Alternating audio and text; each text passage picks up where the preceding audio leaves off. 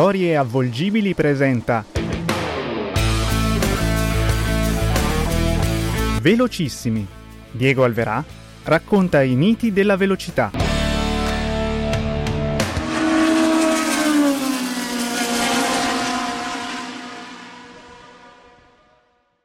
I started in March last year and I had my first race in September at Brands Hatch.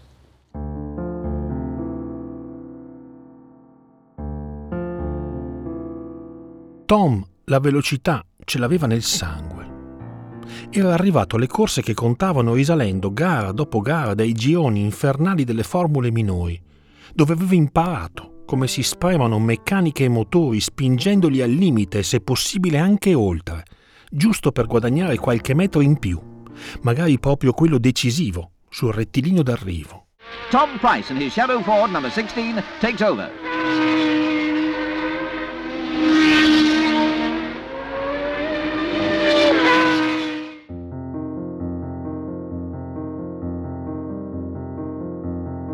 Tom correva per dare una diversa prospettiva alle cose e alla vita.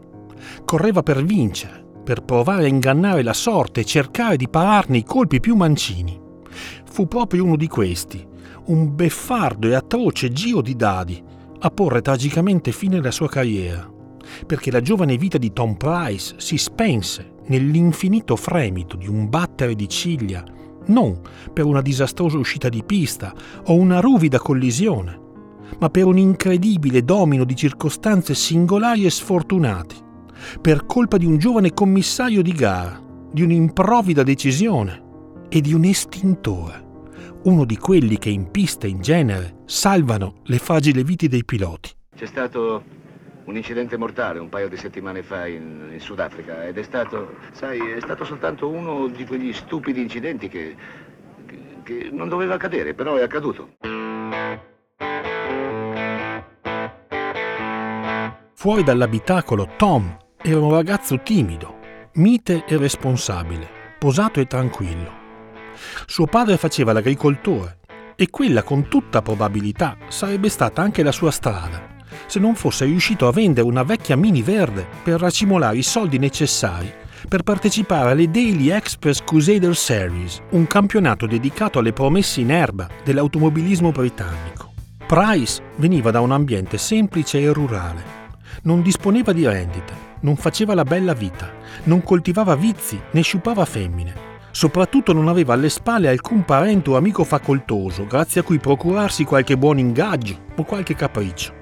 Lui si spostava per gli autodromi a bordo di una vecchia MG, faticava a sbarcare il lunario e per risparmiare qualche sterlina finiva spesso anche per dormire sulle bande dei meccanici, sul fondo dei box, perché per Price la velocità non aveva prezzo. Quella era tutta la sua vita e per nulla al mondo vi avrebbe rinunciato. Aveva imparato a guidare sui trattori di famiglia. Tom domava quegli ingombranti bestioni con sorprendente agilità come fossero una piccola utilitaria.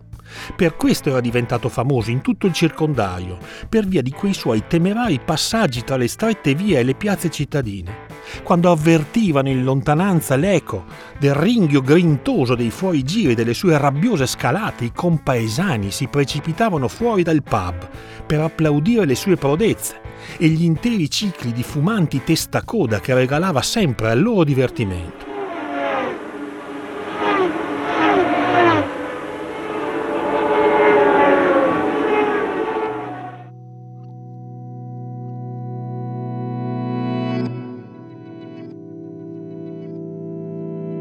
Quegli anni, disordinati e acerbi, che Tom affinò le ricche trame del suo talento. Quella stretta vicinanza alla terra ne avrebbe fatto uno specialista della derapata, un mago del bagnato. Moll sapeva sempre dove infilare le ruote delle auto che pilotava. Era un maestro nell'infilarle sulla traiettoria migliore, nel tenerle incollate ai fondi stradali più scivolosi, lavorando sull'assetto con continue nervose correzioni del volante, sino a recuperare aderenza, sino a riguadagnare strada e trazione. Il tutto ovviamente senza mai toccare i freni e spingendo invece per tutto conto il pedale dell'acceleratore sino a fondo corsa. Tom sarebbe sicuramente diventato un asso dei rally se non avesse subito l'irresistibile richiamo della pista. La sua carriera fu rapida e straordinaria, gli permise di passare in soli quattro anni dalla Formula Ford alle Super V, dalla Formula 3 alla Formula 2 con il Motul Ronda Racing di Ron Dennis.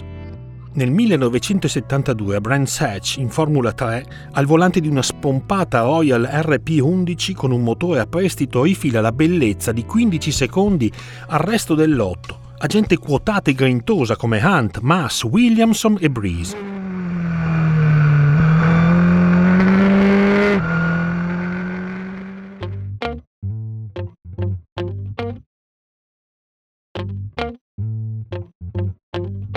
Lo notano in molti. Alan Rees, vecchio capitano di lungo corso, gli offre finalmente un volante competitivo, buono per fare bella figura e tentare il salto di qualità. Con la March 743 Price domina le prove del Gran Premio di Monte Carlo di Formula 3, conquistando la pole position e distaccando tutti gli altri piloti di quasi due secondi, un'inaudita eternità. Sono proprio quelle stupefacenti prestazioni ad assicurargli un ingaggio in Formula 1 con la Shadow, dove rimarrà sino alla fine della sua breve e intensa parabola. La nera e sinuosa DN5 si dimostra da subito una monoposto veloce e nervosa. È come piace a lui. Peccato solo per quella scarsa affidabilità e una crescente fragilità meccanica che alla fine ne comprometterà spesso i piazzamenti.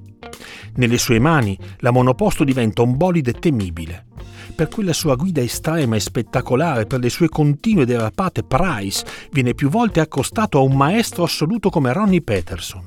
Per la stampa il gallese possiede il suo stesso tocco, la stessa classe, soprattutto lo stesso stile. Well, I'm aiming for the top, I hope, and that's Formula One, but I hope to go up the Formula step by step.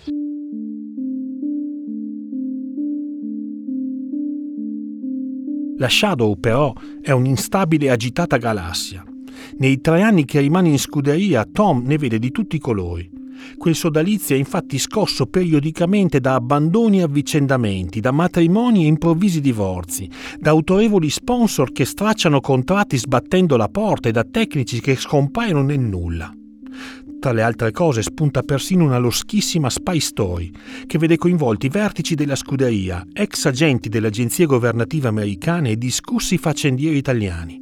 In questo mare, in continua tempesta, Tom mantiene la sua serafica e proverbiale calma. Lui pensa solo a pilotare, a intuire dove andrà a parare il futuro prossimo. If you're a winner, if you're out to win, if you're there to win and you're a true racer, that's what you do.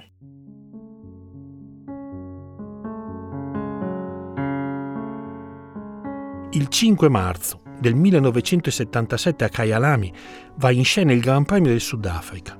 È il terzo di una stagione che si preannuncia dura e difficile. La DN8 non risulta infatti all'altezza delle aspettative e così Tom si rassegna a lottare per le posizioni di rincalzo in fondo al gruppo. Anche Kyalami non fa eccezione.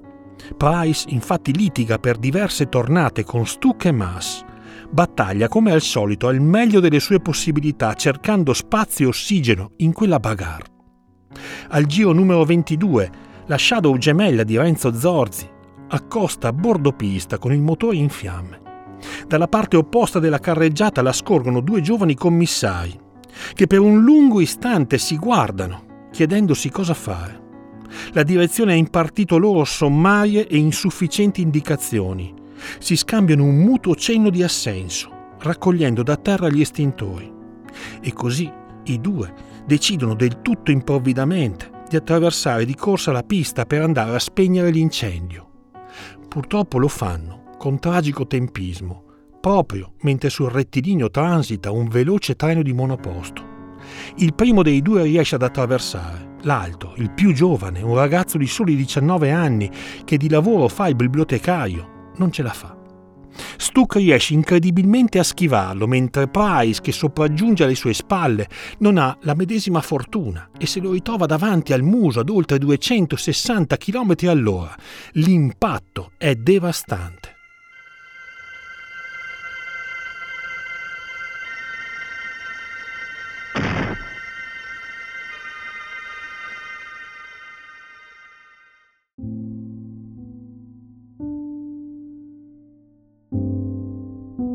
Jansen van Vuren muore sul colpo.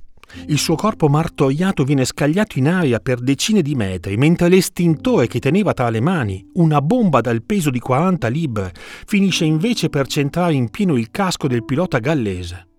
Tom non ha nemmeno il tempo di rendersi conto di quello che sta accadendo. Scorge solo quella strana sagoma scura spalanca gli occhi e attende che il suo orizzonte precipiti tragicamente nel buio. Per sempre. A Kailani, sai, dove il nostro amico Tom Price rimase ucciso, ero proprio davanti a Tom e ho mancato per poco quel commissario di gara. E, e l'ho mancato di Eh un sì. centimetro appena, capisci? Se fossi arrivato là solo eh, mezzo secondo prima sarei morto io. Avete ascoltato? Velocissimi, i miti del volante raccontati da Diego Alverà. Un podcast di storie avvolgibili prodotto da Pensiero Visibile e Osteria Futurista. Ascolta questo e altri podcast sui principali canali di distribuzione.